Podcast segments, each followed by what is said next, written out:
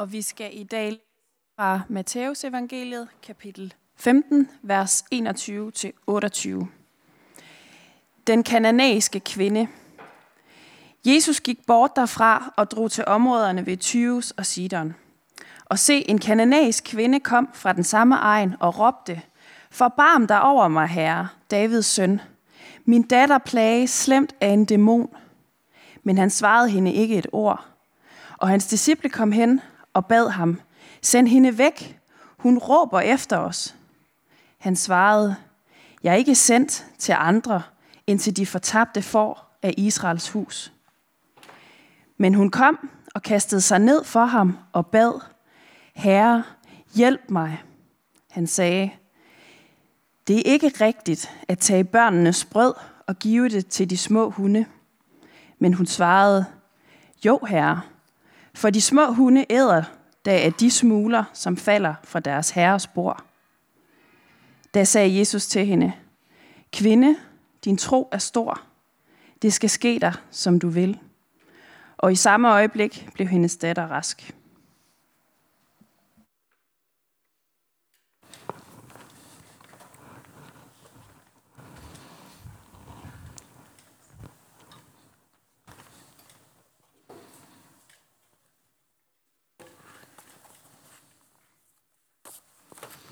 Vi skal bede sammen. Gud Gud, vi beder om, at du vil øh, røre ved vores hjerter øh, og ånde på vores tanker og øh, vores sind, så vi kan høre det, som øh, kun du kan sige til os. Amen.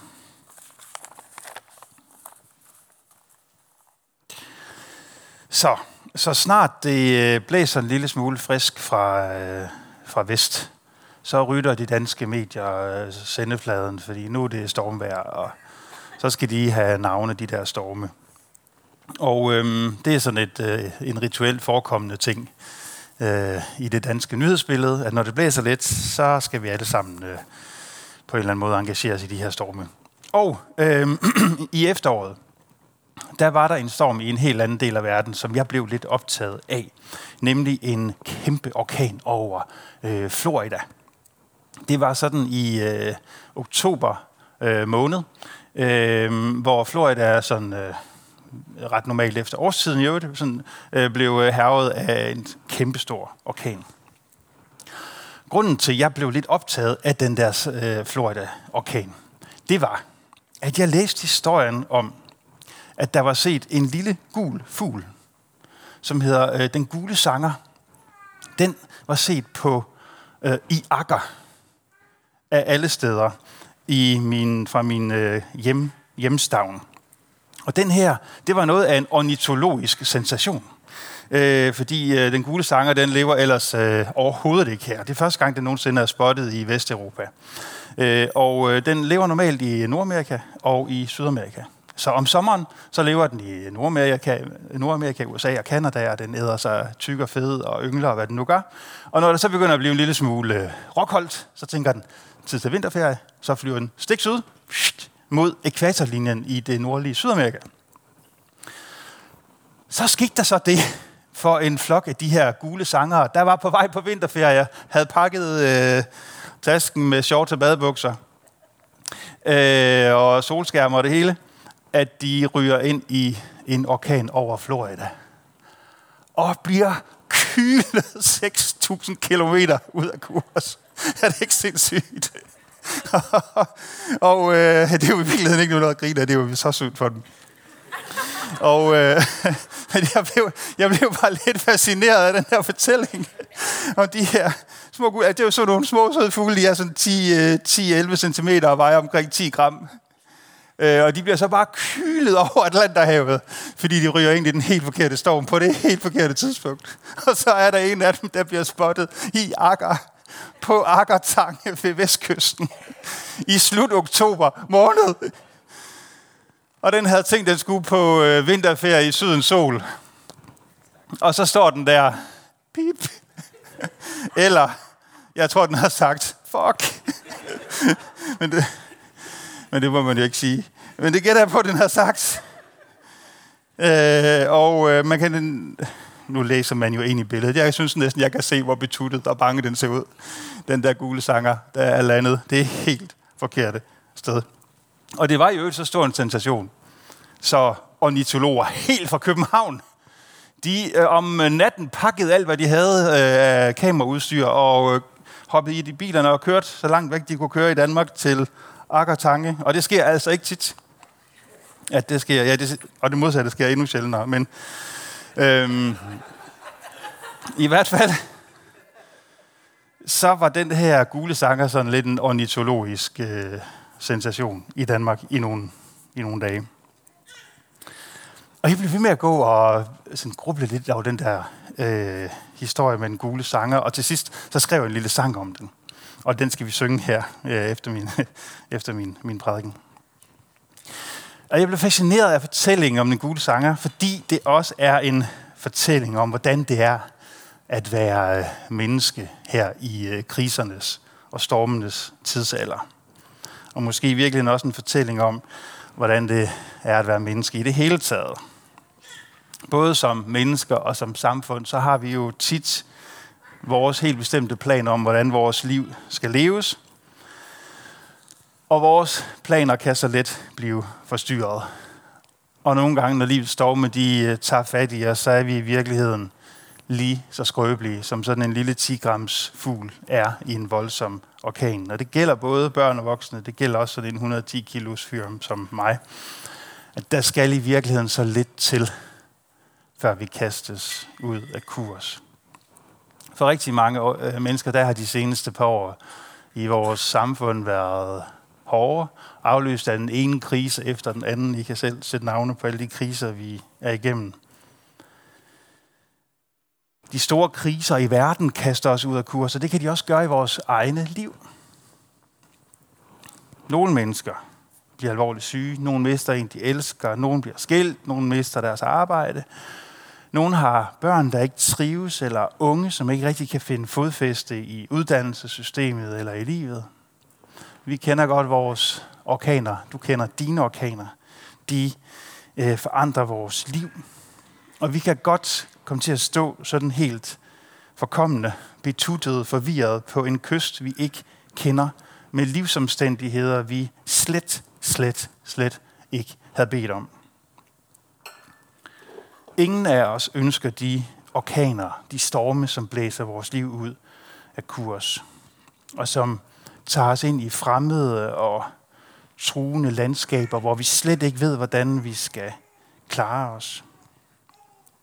Det var ikke, vi ved bare, at det var ikke sådan her, vores liv skulle have set ud. Det var ikke det her, vi havde bedt om eller drømt om, og så står vi der alligevel.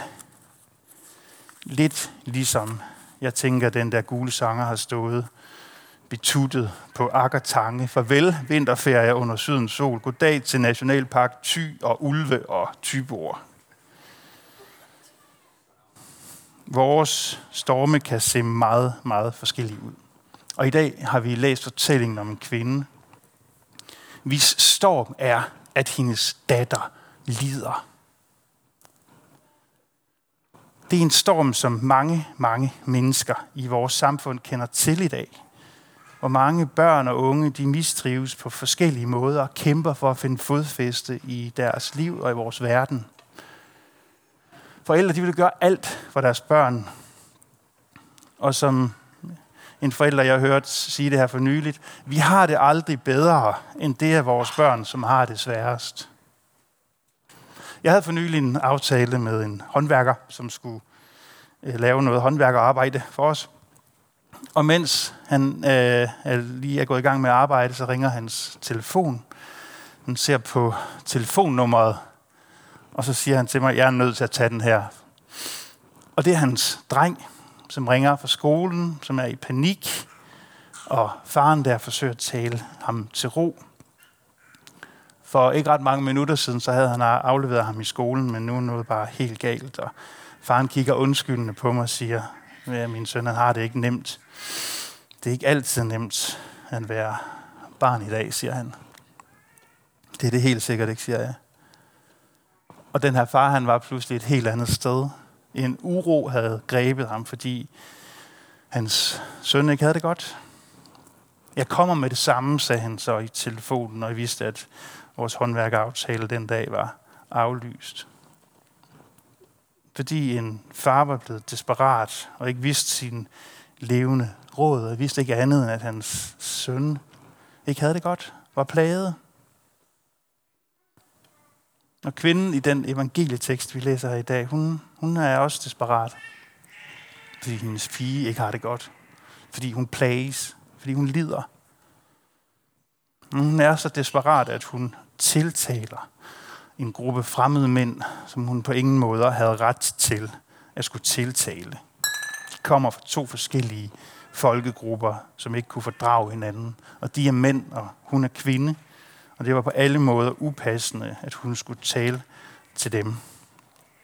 Og hun taler ikke bare til dem. Hun hægter sig på dem. Hun er påtrængende. Hun nægter at lade dem være, selv da de beder hende om det.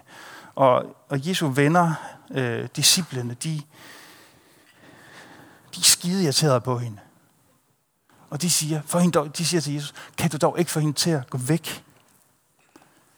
Hun råber efter os. Alle forældre, der har et barn, der lider, ved, at man kan, hvad der kan få en til at råbe. Hun er grænseoverskridende. Og de, Jesu venner, Jesu disciple, de er helt sikre på, at hendes storm ikke har noget som helst med dem at gøre. Det er dem helt tydeligt, at den må hun klare selv. Fordi hun er ikke der, hvor hun skal være. Hun er på den forkerte side af stregen. Hun hører til det forkerte sted. Hun hører ikke til i den rigtige religiøse sammenhæng. Og dagen i dag, hvor vi læser den her fortælling, den synes jeg tilhører alle de stormramte. Den tilhører alle dem, der synes, de lever på den forkerte side af livet og de moralsk religiøse streger. Alle dem, som ved, hvad det vil sige at føle sig uden for det gode selskab. Dem, som ved, hvad det vil sige at blive kastet ud af kurs på grund af en stærk storm. Som ikke bliver overrasket, når nogen siger, du må ikke sidde her ved siden af os som ved, hvad det gør ved en for at vide, du hører ikke til her, eller hvad vil du mig? Sådan en var den her modige, stærke kvinde, vi møder i dag. Og i første omgang, så er Jesus faktisk slet ikke til nogen hjælp. I første omgang, så bekræfter han faktisk bare, hvad Jesu venner, disciplene der, var helt sikre på.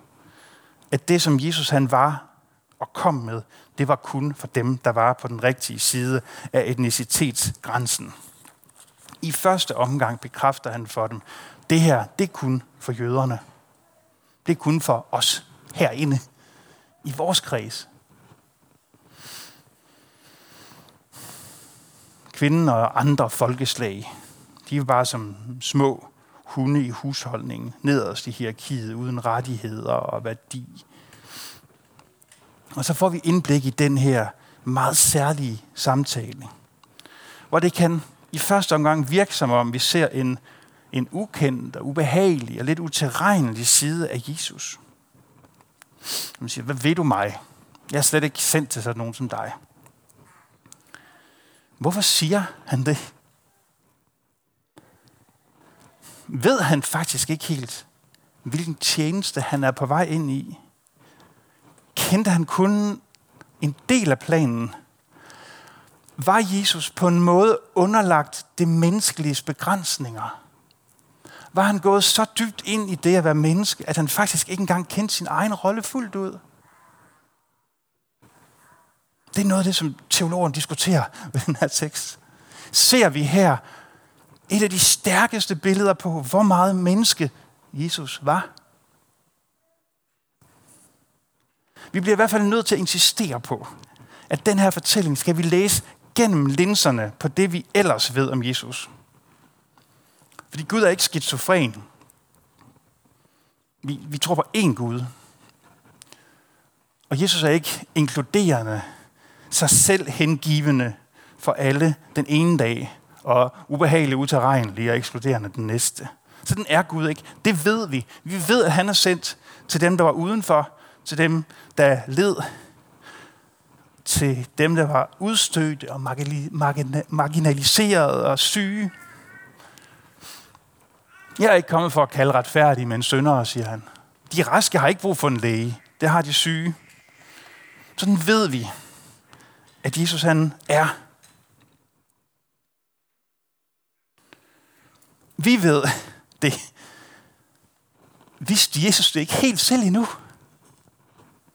Er det ikke en lidt fascinerende tanke? Der er i hvert fald noget helt enestående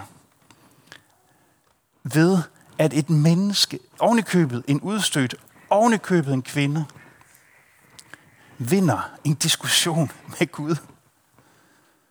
Er det ikke fantastisk i virkeligheden, at et menneskes konkrete liv og smerte får Jesus til at overskride grænserne for sit eget virke?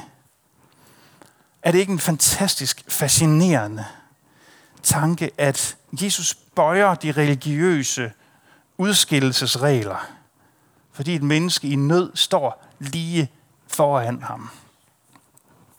Så spørgsmål. Er det en kvinde i nød, der kalder det frem i Jesus, som han skal blive for hele verden? Er den nøden i et konkret menneskeliv, der er med til at kalde det frem, som Jesus han skal blive til? Er det ikke fantastisk, hvis det er tilfældet? At Jesus ikke gik på jorden som sådan en øh, robotgud. Nu hilser jeg lige på en, der studerer robotteknologi. Er det ikke fantastisk og fascinerende, at, at Jesus ikke gik på jorden som en robotgud, der gik sådan omkring i forudprogrammerede mønstre og sagde på forhånd indstuderede replikker, men, men, fred være med dig også. Altså, at Jesus var så meget menneske, at han gik ind i det menneskeliv, som var hans, og blev formet og ført af den nød, han mødte omkring sig. Det vil jo være fuldstændig enestående fascinerende. I hvert fald, så handler dagen i dag egentlig ikke så meget om en helbredelse, men som en demonstration af, at ingen mennesker skal leve og dø alene i deres storme. At det rige, Jesus kom med, er inkluderende i radikal forstand. At de forkerte bliver en del af det gode selskab. At en, der var udenfor, bliver taget ind i fællesskabet. For ingen ville have husket det her møde mellem Jesus og kvinden og fundet det værd at skrive ned, hvis han bare havde sendt hende væk for det ville have været det helt normale og rigtige og passende at gøre. Vi læser og fortæller og lytter kun til den her fortælling, fordi der skete noget fuldstændig upassende i det her møde. At Jesus lod sig bevæge af et menneskes nød og overskred de rammer og grænser for hans virke, som alle omkring ham mente, han skulle øh, overholde. Så pointen her, det er ikke, at du skal være særlig god til at argumentere over for Gud, eller at du skal være i besiddelse af en særlig åndelig styrke eller udholdenhed, for at få Gud til at interessere sig en lille smule for din skæbne og dit liv. Men at hvor du end blæser hen, når du blæser rundt i dit livs storme, så blæser du ikke uden for Guds rækkevidde.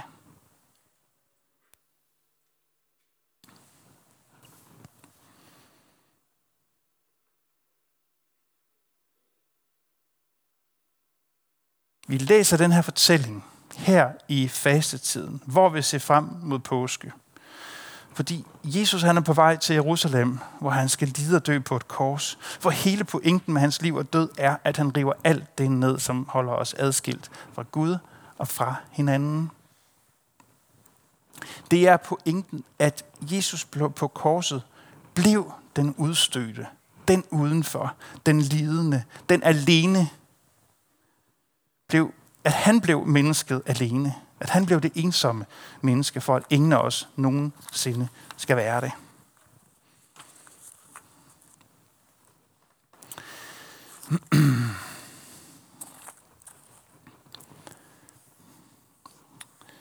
Jeg har et uh, citat på mit uh, skrivebord, som jeg læser uh, flere gange hver dag. Uh, og det lyder, uh, det, det er uh, et citat, som lyder sådan her. Øh, sådan på dansk lyder det cirka sådan her. Alle du møder er i gang med at gøre præcis det samme som dig. De gør deres bedste for at leve deres liv på en dag, de aldrig har gennemlevet før. Så, øh, undskyld, pardon my French, give some damn grace. Vi lever jo heller ikke vores liv efter forudprogrammerede mønstre efter eget valg. Selvom vi nogle gange måske kunne ønske, det var sådan. Vi kunne ønske, vi kunne programmere sikre rejseruter til sydens sol. Og hverdage uden krigstrusler og energikriser – uden relationer, der går i stykker, uden diagnoser, udredninger, sygdomme, arbejdsløshed og kedsomhed og fristelser. Og, men vi er alle sammen stormramte mennesker, der så let kan føle os fortabte på vores livs kyster. Og der er en ret stor sandsynlighed for, at de mennesker, vi møder i vores liv, ligesom os selv, de er egentlig bare i gang med at gøre deres bedste for at leve deres liv så godt som muligt på den dag, hvor du nu møder dem. Så Give some grace. Vær nådig. Og mens vi så står og kigger os omkring i den verden og det liv, som er vores, så lyder det så til os her i dag, at, at Gud, Gud nok ikke er den, der fikser vores liv, men at han forløser vores liv. At han tager vores liv, liv med ind i det, han skal gøre på korset. Han tager vores liv, vores smerter med sig til korset. Og vi får lov til at leve vores liv med udgangspunkt i det, at Gud selv blev et menneske for at være her i vores liv sammen med os. At han lod sig føde som et lille barn for at dele vores livsvilkår og være sammen med os i vores liv. At Gud, og det er jo også en vanvittig tanke, at Gud kom til verden lige så skrøbelig som en lille spurv i en kæmpe orkan. At hans liv og død på korset var en lang kærlighedserklæring til os. Og at selv døden ikke kunne lave om på det, fordi han ikke hørte til i døden, men i livet. Og det samme gør vi. I tro og dåb, der forankres vi hos ham i et liv, der består i alle storme, uanset hvor vi kastes hen.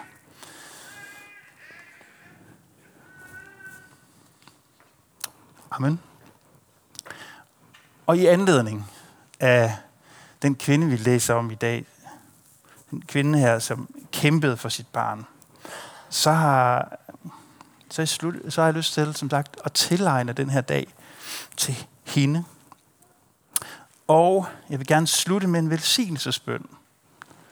Særligt for dig, som ved, hvad det vil sige at være forældre til et barn, der kæmper og lider, eller en ung, der har svært ved at finde sig til rette i livet, så må Gud velsigne dig, der ved, hvordan det er at blive ringet op fra skolens kontor midt i din arbejdsdag, eller fra dit barns mobiltelefon flere gange om dagen. Må Gud velsigne dig, der ved, hvordan det er at være bange for, hvordan dit barn skal klare sig i en stor og nogle gange urimelig barsk verden. Og dig, der vil sådan ønske, at du kunne tage din søn eller datter ind under din vinge og passe på dem der altid. Må Gud velsigne dig, der ikke ved, hvordan du skal få dit barn til at slappe af, og dig, der ikke ved, hvordan du skal få dit barn til at komme i gang. Til dig, der har lyst til at give op,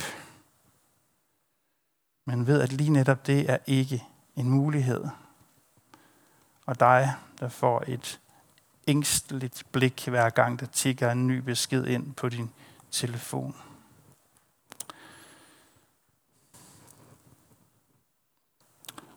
Velsignet er du, når du græder over dine børn, for Gud har selv grædt over sine børn. Herren vil bevare dig. Også når du ikke ved, hvordan du skal bevare og tage vare på det vigtigste, du har. Herren vil lade sit ansigt lyse over dig, når du får lyst til at gemme dig. Vil være dig nådig, også når du er hård ved dig selv, og når du tænker på alt det, du skulle have gjort anderledes og bedre, når du kommer til kort, når du bliver forvred, når du ikke ved dine levende råd. Herren vil give dig fred og vil være dig nær, når du tror, du er alene i en urolig verden. Og må han, hvis puls slår i takt med alle urolige værter, hjerter i den her verden, lægge sin hånd på dit hjerte og skærme dig, så du aldrig opgiver tro, håbet og kærligheden. Amen.